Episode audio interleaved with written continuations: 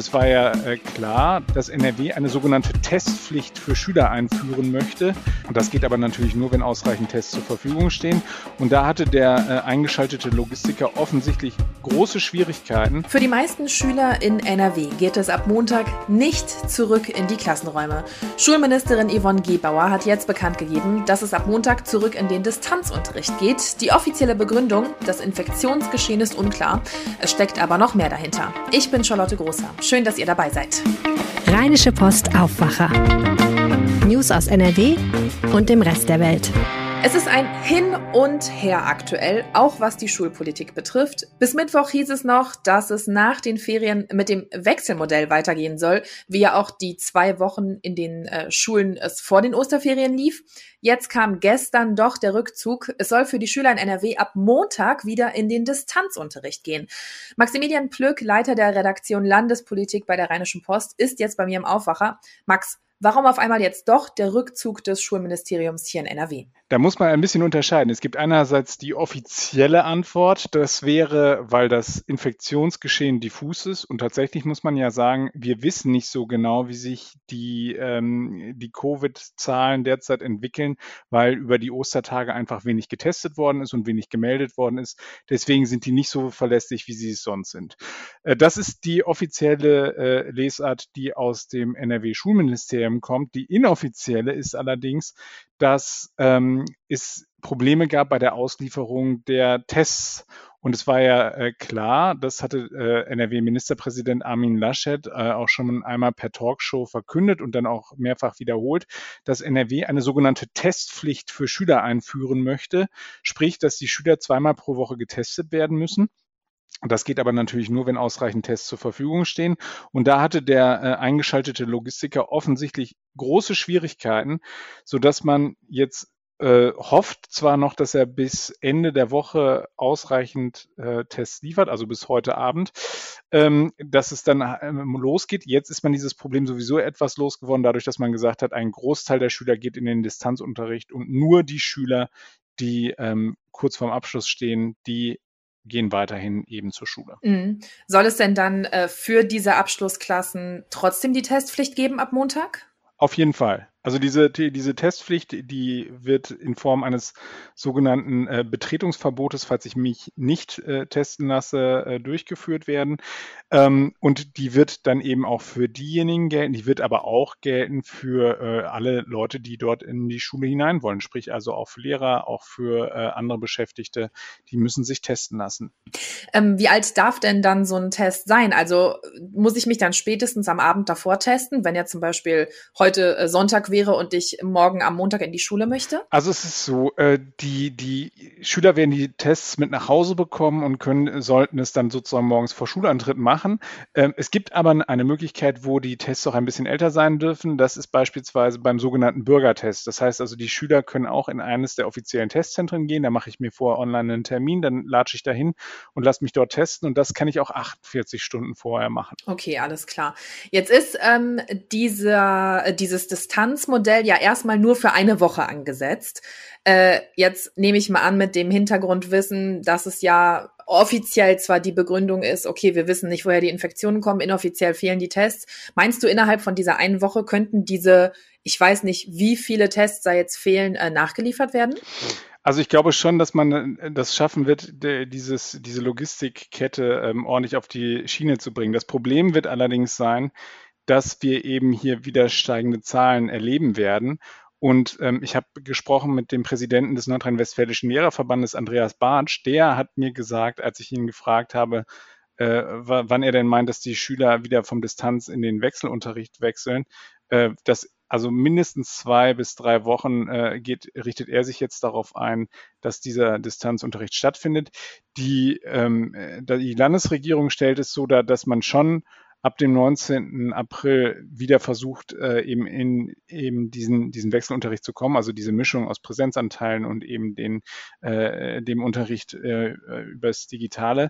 Ähm, aber sie, selbst sie äh, räumen ein, sofern es das Infektionsgeschehen zulässt. Und was wir uns immer wieder vor Augen führen müssen, ist ja, dass der Regierungschef, also NRW-Ministerpräsident Armin Laschet von der CDU, ja derzeit für seinen Brückenlockdown wirbt Und da wäre es natürlich ein interessantes Zeichen, wenn ich versuche, ähm, alle Schüler eben ähm, äh, wieder in Präsenzveranstaltungen zu holen, während man versucht, in dem Rest äh, der Gesellschaft dann eben möglichst weit runterzufahren.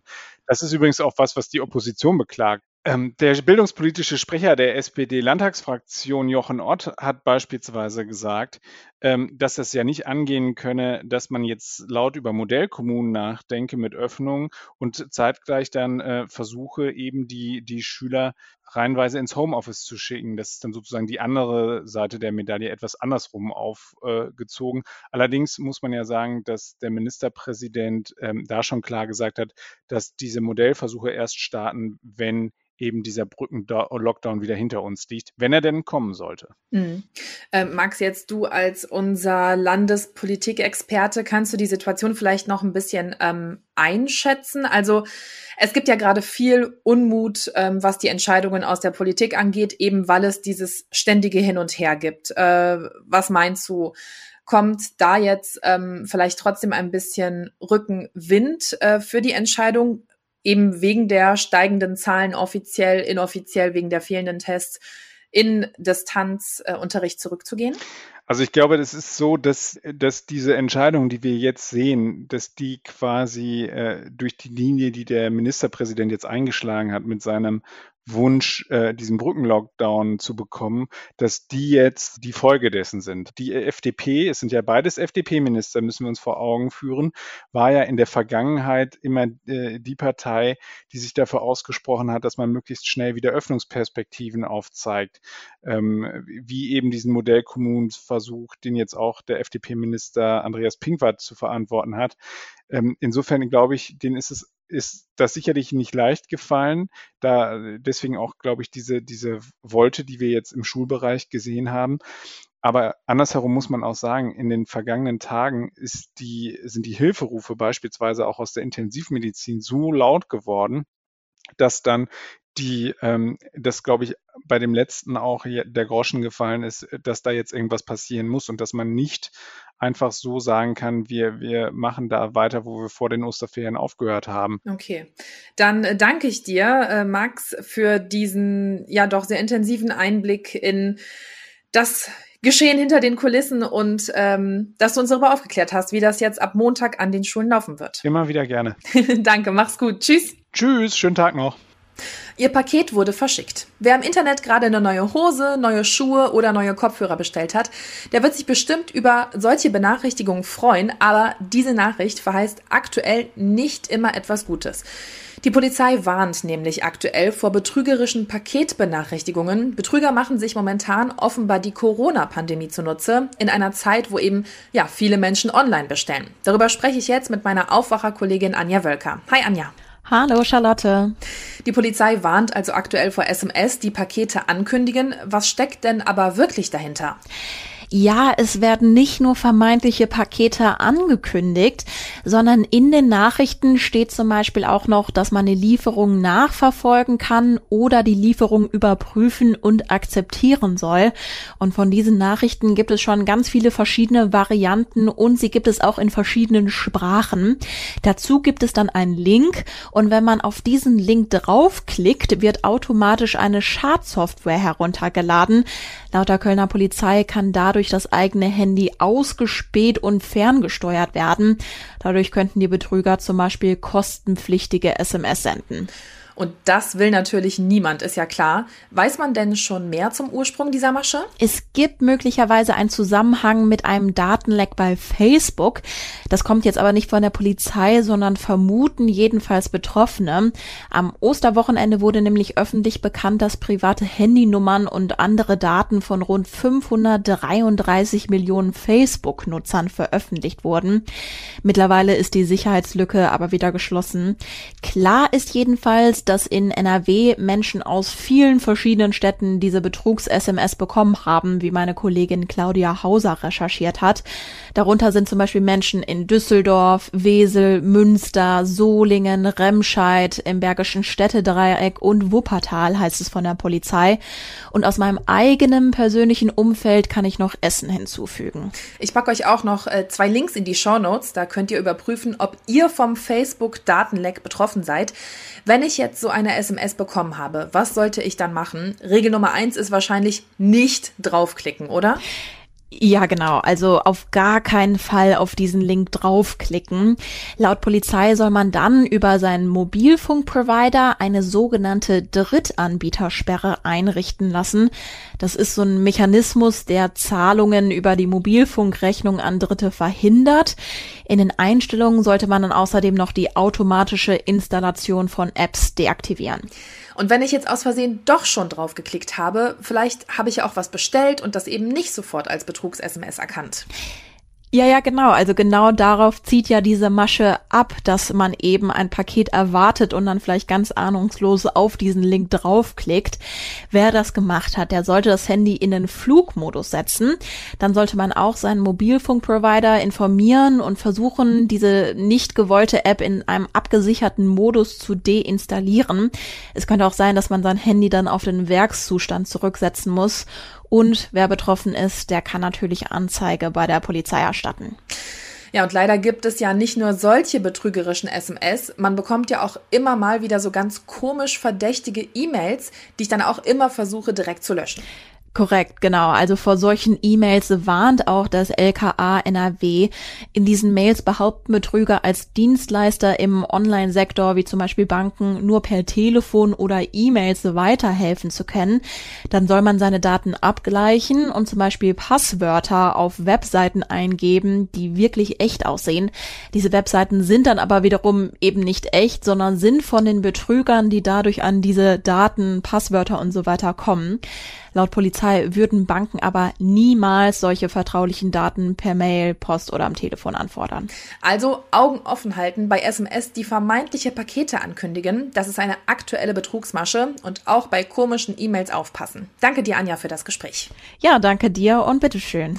Und jetzt kommt für euch der Nachrichtenüberblick aus der Landeshauptstadt von den Kollegen von Antenne Düsseldorf. Hallo. Guten Morgen, Charlotte. Wir sprechen heute über die Lage in den Düsseldorfer Krankenhäusern. Dann entscheidet sich ja heute auch, ob Düsseldorf Modellstadt wird.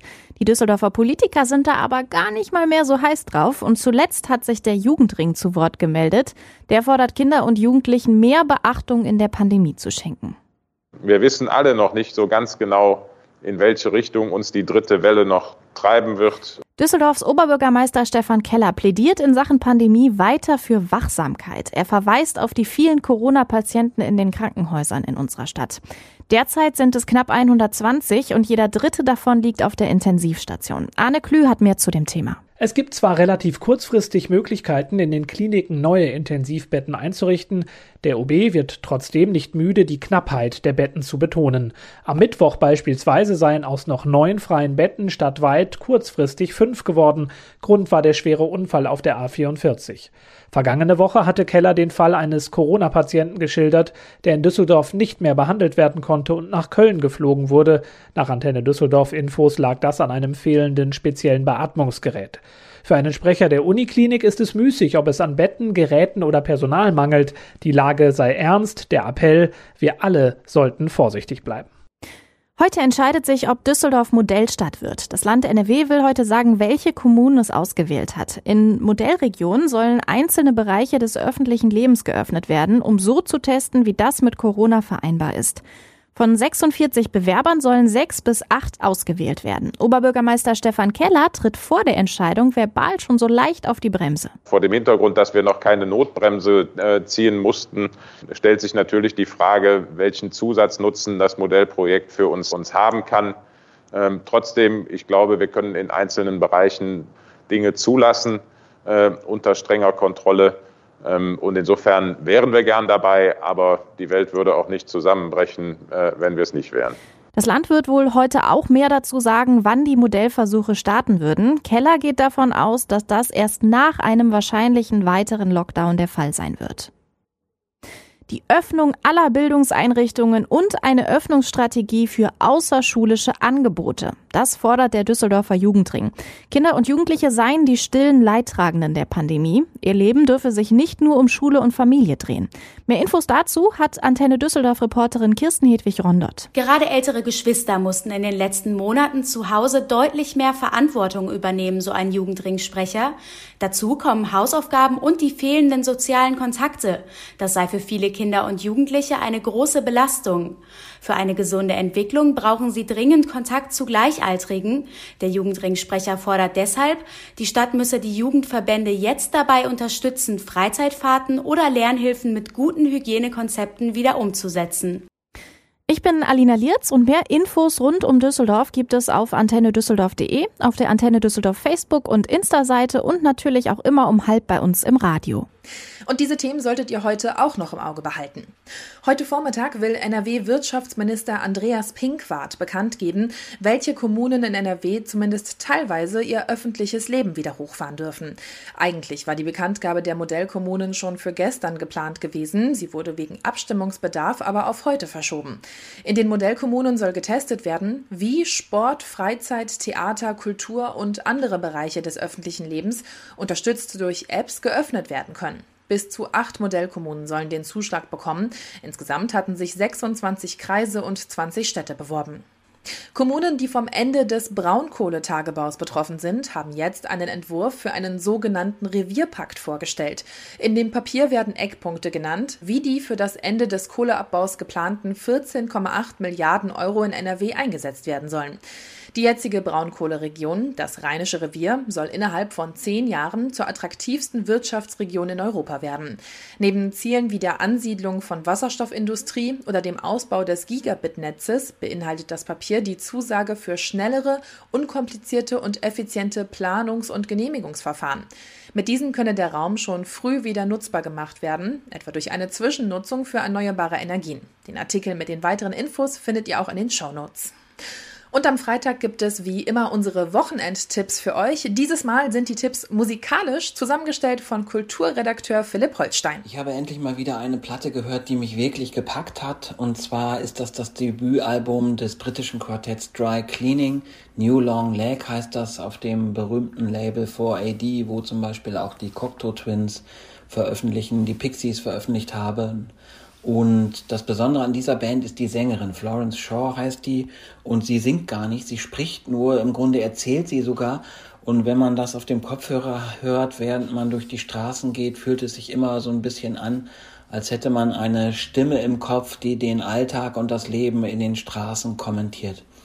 Das ist ziemlich toll und erinnert ein bisschen an The Fall und Elastica und Wire und produziert hat das Album John Parrish, den man ja auch von Alben von PJ Harvey kennt und Aldous Harding. Außerdem äh, werde ich mir nochmal bei Arte, da gibt es den Film gerade in der Mediathek, die Dokumentation As It Was ansehen und sie handelt von der Solo-Karriere des früheren Oasis-Sängers Liam Gallagher. Schönes Wochenende. Die Kulturtipps gibt es auch nochmal schriftlich. Den Link zum Artikel, ihr kennt es, gibt es in den Shownotes. Kommen wir noch zu den Wetteraussichten. Ja, die sind leider nicht wirklich schön für dieses Wochenende. Heute wird es wechselhaft. Es gibt viele Wolken. Im Norden kann es auch mal regnen. Dabei kommen wir auf Werte zwischen 8 und 14 Grad. Morgen geht es dann ähnlich weiter. Viele Wolken, teilweise auch mal länger Regen. Und so sieht dann auch der Sonntag aus. Dazu bleiben die Temperaturen bei etwa 11 Grad in der Spitze.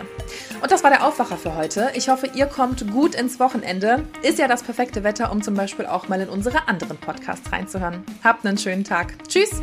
Mehr Nachrichten aus NRW gibt's jederzeit auf RP Online. rp-online.de